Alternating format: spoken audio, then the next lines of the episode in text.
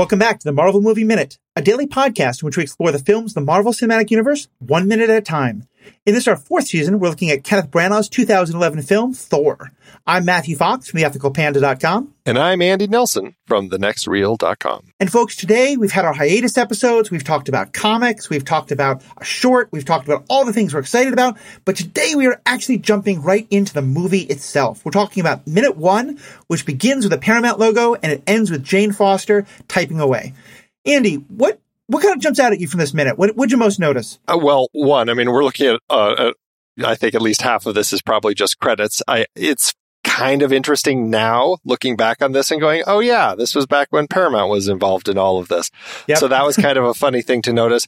And then I think what the other thing that I noticed is just how focused this story is on Earth and science right out yeah. of the gate. And it was kind of, um, I don't know, it, it was, it was nice to kind of remember. And I suppose you know, going all the way back to Iron Man episode one, we talk about earning your wizards. And I think that certainly makes sense here. Like we're starting grounded on Earth in science before we get into all the, the magic and craziness. I think that's another thing that, that really grabbed me as well. well. We'll get to it when we, we hit that part of the minute. But for me, what that says from the very beginning is this is a movie about humans starting to understand about the world of Thor. It's not just going to drop us right into Asgard. And I, I really appreciate that. I think it's going to really it sets the framework for a lot of what we're going to discuss. And so we're going to get into that. We're going to talk about uh, a number of different things as part of this minute, but I know one of the things I'm most excited about is that this is going to be a conversation. It's not just you and I talking, Andy. It's a, uh, all the fans are going to have a chance to kind of join in and share their thoughts. Tell them about the Discord. Do They get to do that.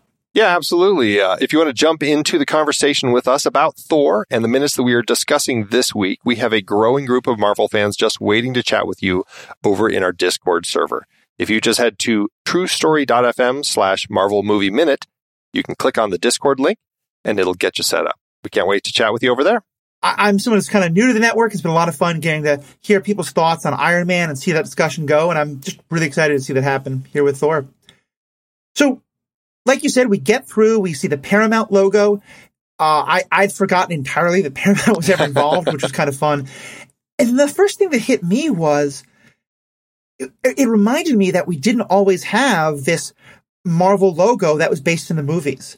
And it's funny, I haven't thought about this in years, but I, I feel like I missed, because what I'm talking about is that we get the Marvel logo, but it's all the, the flipping pages noises from the comics. And I feel like I kind of missed this, this that it's so grounding us and remembering us that this is a story about comic book characters. Yeah, and I, I, I think it's in the name of this particular logo that they had. Uh, it's called their Flipbook logo. Um, mm. Imaginary Forces created it back in 2002. It, I, I think, was one of the Spider-Man uh, releases when this logo was first introduced. And and what I I've always wondered as I watch this so many times, I wonder if they change images out periodically as it goes through. Yeah. Apparently they don't. I guess what they did is they picked like 120 different images that they said quote were universal and not specific to one character and then they just kind of created this flip book. But uh, but I love the way that it feels and it flows, and it's got the words on the screen periodically sometimes, and it builds into that that Marvel uh, verbiage. And I, it's, I don't know. I've always loved the logo. I think you're right. There's something really um, kind of magical about the fact that it grounds it in the comic books that, that they yeah. were doing. The, the new one is fun. And of course, they've done some great things like the, the tribute to Chadwick, Chadwick Boseman they did for at least one of the movies and a tribute to Stan Lee. But I, I, I definitely miss that. Yeah. Yeah.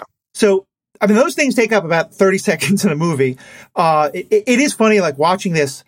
I don't think of this as a slow movie, but when I realized like nothing happens really until 45 seconds or so into the movie. It definitely was a bit of a surprise to me. But yeah, well, but I, welcome I guess, I mean, to the opening minutes of a movie in the in the movies by minutes style, my friend. yeah, we're gonna uh, see a whole bunch of details that just go right over your head. Yeah. But so, so the first thing we do see is that on-screen text that says, uh, for, forgive my pronunciation, I hope I'm getting this right, uh, Puente Antiguo, New Mexico. Right. Uh, which I believe you, you looked up and that, that that word translates as old bridge, correct? Yeah, Puente Antiguo is old bridge. And it was an interesting decision that they had on their part of actually naming this small town that we're going to be spending a lot of time in this film, Puente Antiguo, because they wanted an idea of this little town being a reflection of Asgard and Old Bridge. Right. Kind of tying into the whole idea of the Rainbow Bridge and and the uh, the Bifrost and and that whole thing. We're going to be talking about I have a feeling the connections between kind of like this town and those elements and Asgard um, a lot over the course of this movie. Listeners who haven't heard me on my other podcast should know I have a great habit of taking some tiny detail and thinking of all the things that makes me think, and then assuming the filmmaker must have had all those things intentional. So everything I'm about to say might be completely running with it, but I think bridges have so much meaning in this movie. I mean, because this, this, you're right, it's the Rainbow Bridge, which is such an important part of Asgard. Also, this town is now going to be the beginning of rebuilding the bridge between Midgard and Asgard, you know, Sure, in terms of yeah. like, here's where the connection begins again. And in a few moments, we'll get to talking about the last time Midgard and Asgard were in contact with each other. But also, and this we're going to get into a lot more as we go further, Kenneth Branagh, the director, obviously had so much thought about the human relationships in this movie that often were not the, the the the people relationships, I should say, that often were you know that there were gaps. And I think at one point he mentions in the commentary like an offhand comment about like this is about like Loki and Thor like you know could there be a bridge in their relationship, the relationships with Odin, could there be a bridge there, and there isn't. Maybe I'm just reading a whole bunch into it, but I wonder if that's one other part of this idea of so much of this movie is about the bridges that aren't there, the the relationships that that they can't quite fix in the movie. You know, that this town's also where that's going to happen. I think that's a, a really a great way to look at it, and I, I certainly think that uh, you know in in the way that you know filmmakers often talk about these sorts of things. I mean, they could have had uh, you know many conversations uh, and very long conversations about exactly the point you're just making about about the idea of a bridge being a connection between two things, and and the the way that uh, can, these connections can be uh, can be strengthened or destroyed. And I I think that we're going to be seeing a lot of that over the course of this film. Now, you also I know have, have looked into this, and that the fact that it's in New Mexico is very specific, especially in tying into the comic books. Talk talk to us a bit about that. It's funny, you know, New Mexico doesn't figure into the comics so much, but uh, J. Michael Straczynski, who wrote the uh, the comic line for Thor, he took it on in uh, quick, quick shout out. Also, the author and director and, and showrunner for Babylon 5, one of the most unknown but fantastic uh, Star Trek style sci fi shows out there. Sorry, go on. no, no, out- yeah, JMS needs the shout out. absolutely. So, we'll, I'm sure we'll be shouting a, a lot out to JMS over the course of this, um, who actually also had a hand in writing the script, uh, or I should say, Hmm. really kind of worked, developed the story for this with Mark Protosevich before uh, the three screenwriters came on to actually write the screenplay. But JMS uh, started the Thor line that he worked on in, I believe, 2008. And that Thor line, I, I think that it became prominent because of the fact that uh, you know he you know Thor still had the the human persona of Donald Blake, but it had kind of been um, stripped from him, and it actually starts with him kind of kind of bringing that persona back and settling in of all places rural Oklahoma, and Huh.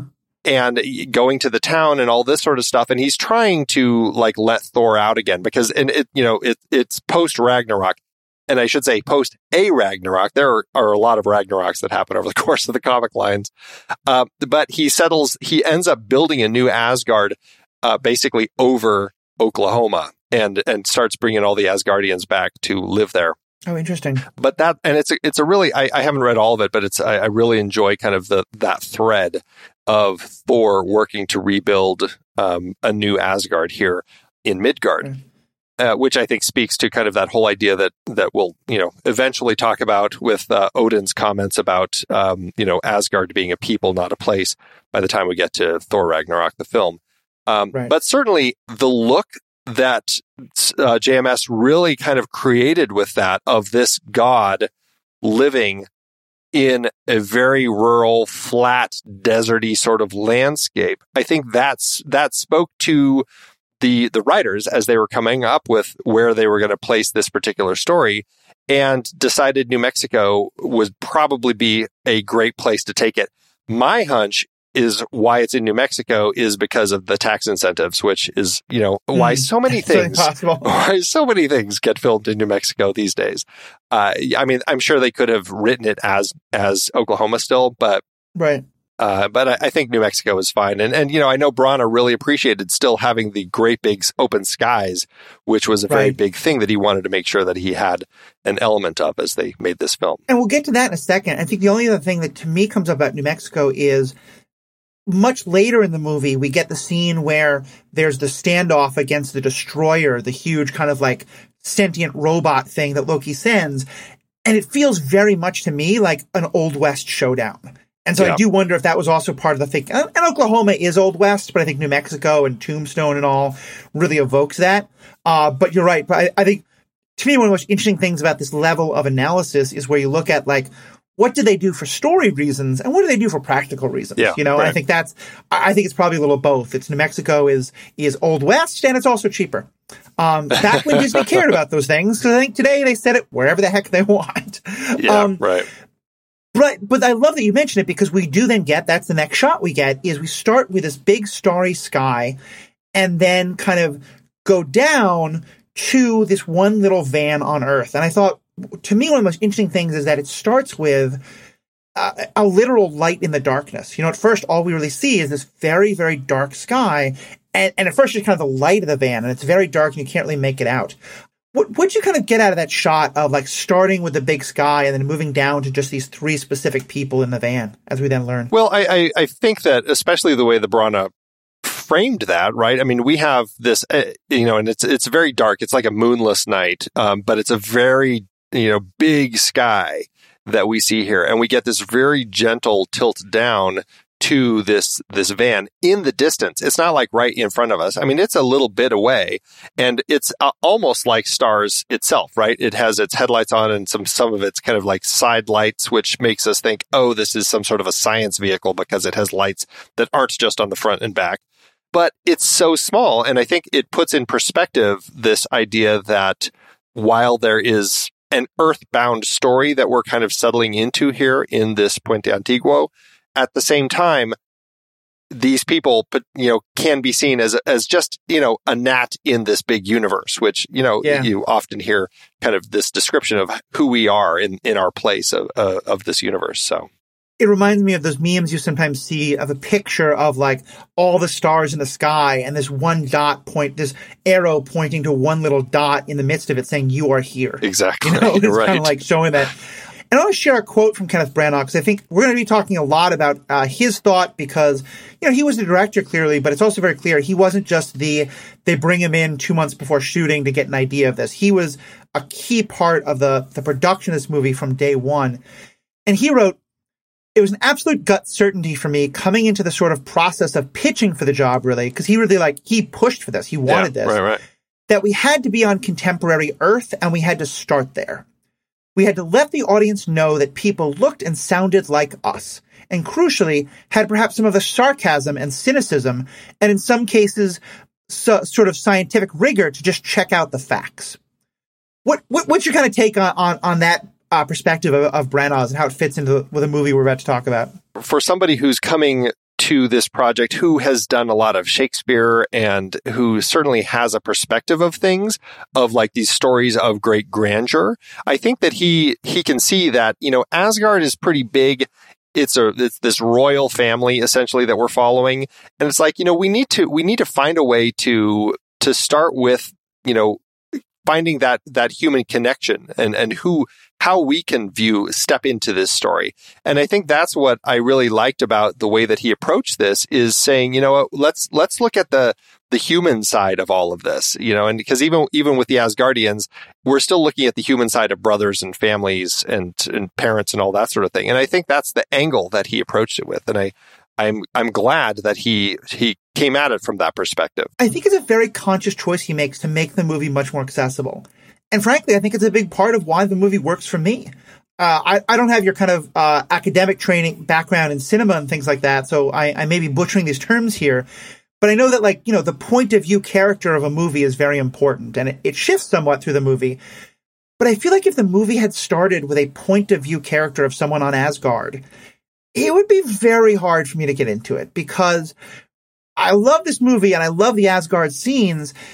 If you're not careful, they can seem a little hokey almost, or a little just sort of like, it, it just feels so kind of separate from our own world that you don't really know what's going on.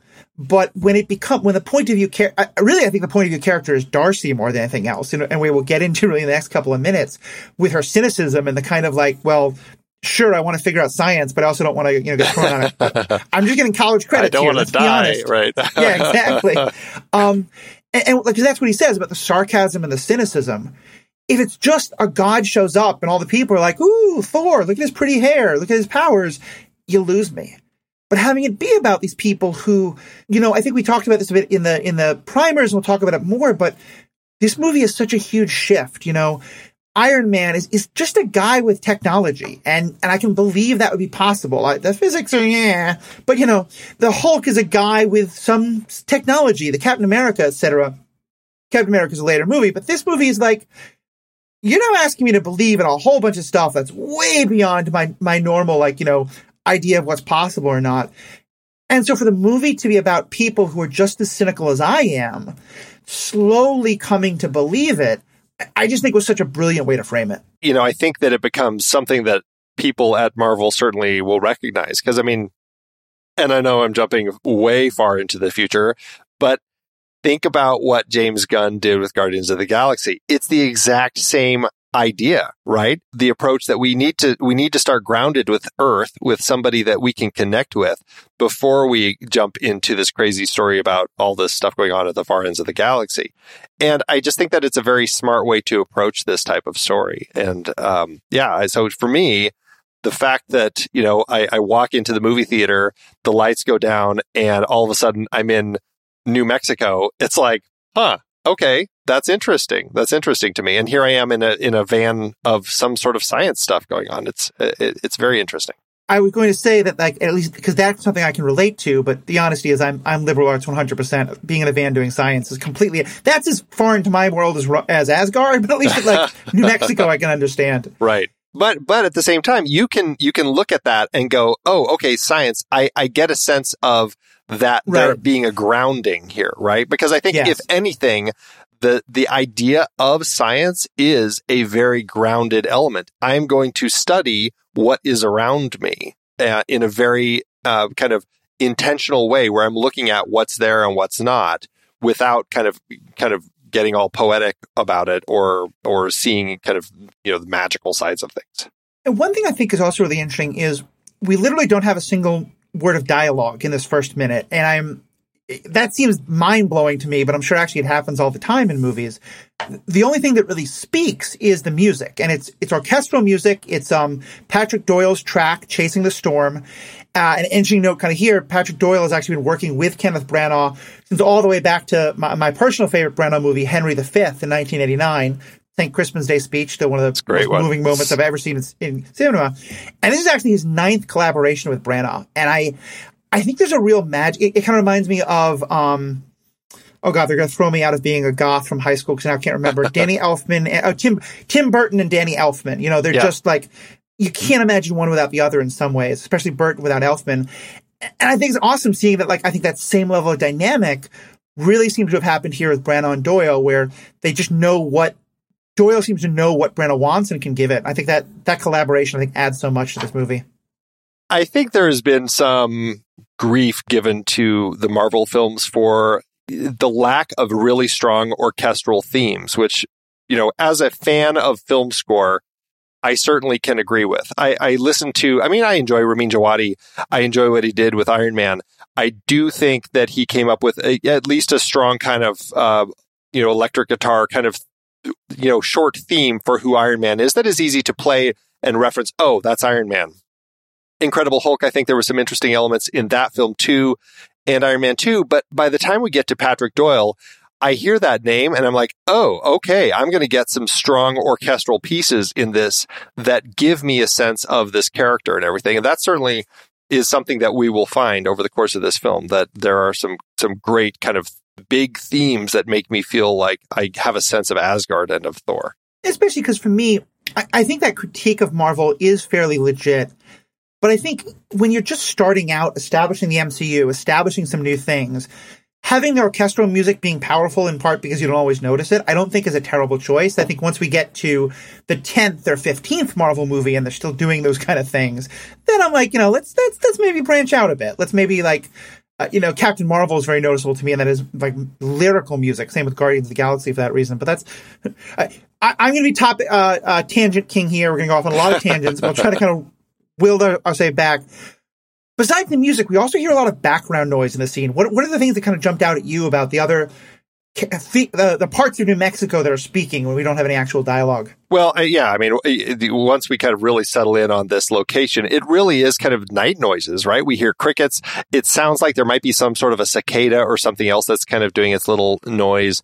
Uh, there's a few other things that kind of do soft, gentle chirps, but really, like as we tilt down to the van and we settle on the van, we can, if we listen really carefully, you can hear kind of the engine is running. So we know it's not just sitting out here in the dark off. It's actually kind of running for some particular reason, perhaps because of equipment. I don't know.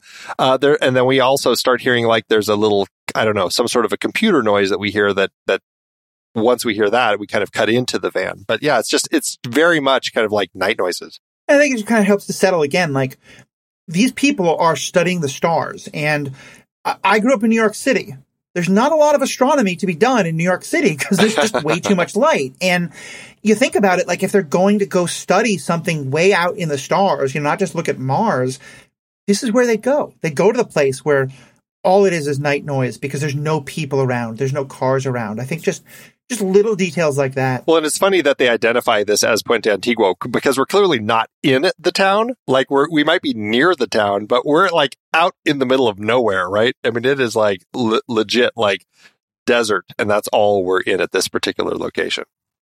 Yeah, maybe maybe it's the name of the county. Yeah, you know, right. like that, the town seat. Now, something else I know that um, Branagh pointed out in the commentary track, which, by the way, if you get a hand, uh, a hold on, is very well worth listening to. We're going to reference it a lot. I think really gives some great insight. But he talks about Dutch angles and shooting this with Dutch angles because it really reminds him of the comic books that he read. And we're getting to the fact that Branagh's a comic book fan. That that blew my mind. I, but I'll be honest, I, I listened to that, and the first thing I had to do was go Google, you know, Wikipedia Dutch angles. I'm not a film person. You are. What's a Dutch angle? What does that mean in terms of how, what what we're seeing on film? and what Branagh was trying to do. A Dutch angle is really like when you frame the shot. I mean, normally if you if you position a camera, you're going to kind of uh, balance the the frame of it so that the the you know the frame is is exactly kind of parallel to the ground that you're looking at. So when you see the frame, the ground looks basically as flat as perhaps the bottom of edge of the frame. And when you do a Dutch angle, you're actually purposefully tilting the camera one way or the other oh, so that gotcha. everything is off kilter. And so if you look in the background of any particular shot of the characters, wherever you see a line that should be a horizontal line, like you know, parallel to the the flat surface of the ground, um, it will be at a big angle, kind of tilted up off to one side or the other. And so that's kind of what a Dutch angle is. And, and it's definitely something that, you know, it has its popularity here and there in the world of, of filmmaking in general. Um, it's it, but it's not often as used as much as Branagh certainly uses it in this film. And I mean, right out of the gate, we we start seeing it uh, when we jump into the van here. I'm glad we have that explanation because there there's some scenes later on in the in the movie where they're coming to rescue Thor that definitely use that to an extreme example. And I and I noted like the angles here, what they mean. I hadn't connected that to the Dutch angle thing, so that's that's definitely gonna be a great thing to look at. Yeah, right. Now, obviously, this movie is pretty much kind of set on its own, but we know that this movie doesn't just uh, happen in a vacuum. And when Iron Man happens, the end is Nick Fury coming to tell him about the Avengers Initiative. But it doesn't actually set up Hulk in any way. And then Hulk doesn't really kind of set up Iron Man 2 in any way. But then the end of Iron Man 2, we literally get like that shot in the end credits of the hammer has landed on Earth. We know that Thor is coming. Right. So this is kind of a fun movie. And this is the first one where it's really directly tied into. Because I think when they made this movie, it was the first time they really knew like Iron Man and Hulk were successes. We we can do this big project we have. what house is happening in the MCU at the time this happens? Because the the timing of this, I think, is pretty important. Oh, absolutely. And you know, I mean, t- and to your point, I think part of the reason for all of that is is because you know the Incredible Hulk was tied into Universal, not Paramount, and so right. they couldn't put those direct things. So this literally is the first second film that has happened after one that immediately preceded it that came from the same place. And so to that end, they were able to create that lead in as you discussed, like kind of that hammer falling. And then, of course, because you know they love going back and, and retrofitting all of this into to be happening in the same time because somebody needed to build a, a schedule for all of this and, and when it all happened, and all of this they decided what we're what we're seeing here is happening in late May 2010, and all of what we're seeing in Iron Man 2 and The Incredible Hulk, which you've already heard Kyle and Rob on the last two seasons talking about how this is all happening at the same time. Now we're finally in Thor and we're continuing this third story that's happening during the exact same window of time. What's immediately preceded this is May 29th, 2010, S.H.I.E.L.D. had began monitoring Bruce Banner, Jane Foster, and Tony Stark. And this is Tony Stark's birthday. He and Rhodey nearly blew his house up. The next day, May 30th, 2010, Jane, who had been seeing things in the New Mexico desert, she contacts Erik Selvig about the disturbances and he flies out to New Mexico to help her. It so happens that her message is intercepted by S.H.I.E.L.D. Meanwhile, in Asgard, this is also Thor's coronation and then subsequently his attack on Jotunheim. We're going to see more of that. And we don't necessarily know what all is happening with that because we're currently on May 31st, 2010, and right now we're with Jane, Erik, and Darcy. They're going out to the deserts to monitor these disturbances. Obviously, as we'll find out, it's the same day Thor gets cast out of Asgard. And interestingly, in uh, as far as uh, Bruce Banner is concerned, this is when he arrives at Culver University looking for Betty. Meanwhile, over in New York, uh, the battle at the Stark Expo is happening.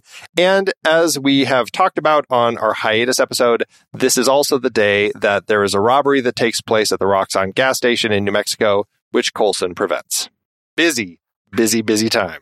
And I love all that, especially I, I'm going to try not doing this too much, but but now that like the the, the Babylon Five door has been opened, I need to kind of step through it every now and then because I know we want to make these connections. I know that JMS is not responsible for this level of deep continuity, as we would say over on uh, um, the Marvel Cinematic Universe podcast, the uh, part of the podcast network I'm part of. Um, but but clearly his fingerprints, I think, are involved in this, and I, I bring that up because uh, for those who haven't seen it, Babylon Five is it was really one of the first TV shows at a time when everything was still very episodic. Where when when JMS sat down to start writing episode one, he knew exactly where the last episode of season five was going to end. And it didn't all work out perfectly, but it was really a kind of revolutionary thing in terms of like having all these connections made from episode to episode, season to season of all the ways the pieces were going to fit together. And so I don't know if he helped inspire that or if he just loved it because of his background in it. But knowing that JMS was part of what I think of as one of the other great examples of even though sometimes it doesn't all fit together or they say, oh, it's time travel. It doesn't matter. Um, knowing that like he's connected to the MCU, which is also really tried to have all these pieces fit together, uh, especially in the ways you just talked about of this one incredible three day period where so much happens. Uh, it, it, just makes my Babylon ha- uh, 5 heart so happy knowing those connections. I love that. I love that it's another sort of like this this epic storytelling style where you have a, a an end game. See how see what I did there? You have an end yeah, game with what you're trying to do uh, over the course of multiple multiple stories. That's uh, that's pretty cool. Especially because as we'll get into, I feel like one of the main characters of this is Shield in some ways, and that this movie, we'll talk more about it later. This movie is where Shield stops being kind of Coulson being the bumbling guy who Tony's making fun of, but Shield really starts to have some power and even a little bit of menace. So I, am really looking forward to getting into that. We've gone on a bit. I kind of feel like once we have talked for um, 30 times longer than the period of time of the movie we're discussing, that maybe it's about time to start wrapping it up. Uh, but are there any other kind of last things that you wanted to get into about this that we haven't touched on yet? Uh, the only other thing which we can certainly kind of continue in the conversation next time is, you know, once we're in the van, we do get a little flash of the computer screen that Jane is working on, and it shows the Van Allen belts. Uh, this is the radiation belt. Uh, it's a zone of energetic charged particles around the Earth, most of which uh, originate in the solar wind. named after James Van Allen, who discovered them. Um, it's it's obviously something in relation to what she's studying. So uh, we'll we'll talk more about that uh, as we jump into the next minute. Yeah, I love that you mentioned that because it's as we'll talk about. Branagh really cared about the real science. He did want to, as much as possible, make this something that could fit into the science of our day. You know, I mean, obviously there's a lot of you know. Uh, th- there's a lot of leaps you got to make, but he wanted it to be rounded somewhat, and I, and I love that. Other just little thing I wanted to mention because it's just kind of a fun thing. We talked about how the Paramount logo is um, still featured in this. Paramount is not obviously a partner with uh, Marvel for a long time, but I think is that because at that point uh, Paramount was the ones who owned Marvel, and that's who Disney bought Marvel from. Uh, no, they didn't own it, but they had a distribution deal that they had worked out with Marvel Entertainment to kind of distribute these films, and so they had because I think Disney bought Marvel in 09. So at this point, they were just still releasing it with Paramount. And it wouldn't be, I think, until uh, a few more years, a few more films before the Paramount logo right. will end up disappearing. Because it's still, I mean, it's still on the Avengers. I, I, I think by the time we get into phase two, that's when we'll start looking at some some different logos in there. Definitely. And and just other cool things. Paramount is actually one of the it's the oldest surviving Hollywood film logo. Yeah. Uh, in uh, 2011 it gets changed for their 100th anniversary, but that hadn't happened yet. And it has 22 stars. Andy, do you know why it has 22 stars? You know, I've heard about this about the the fact that it relates to I, I don't know if it's the number of tw- number of stars that they had contracted at the time, I believe, but uh, oh, uh, something cool. like that. It was 22 stars for uh, 22 stars that they were working with. you know, it's not enough for Thor trivia. We're going to give you science trivia. We're going to give you Paramount trivia.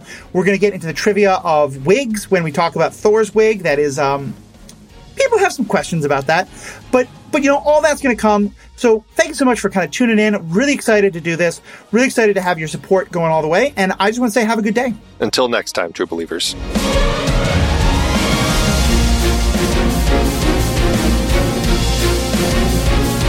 Marvel Movie Minute is a production of True Story FM, engineering by Andy Nelson. This season's music is One Last Ride by Martin Puringer. Find the show at truestory.fm, and if your podcast app allows ratings and reviews, consider doing that for this show.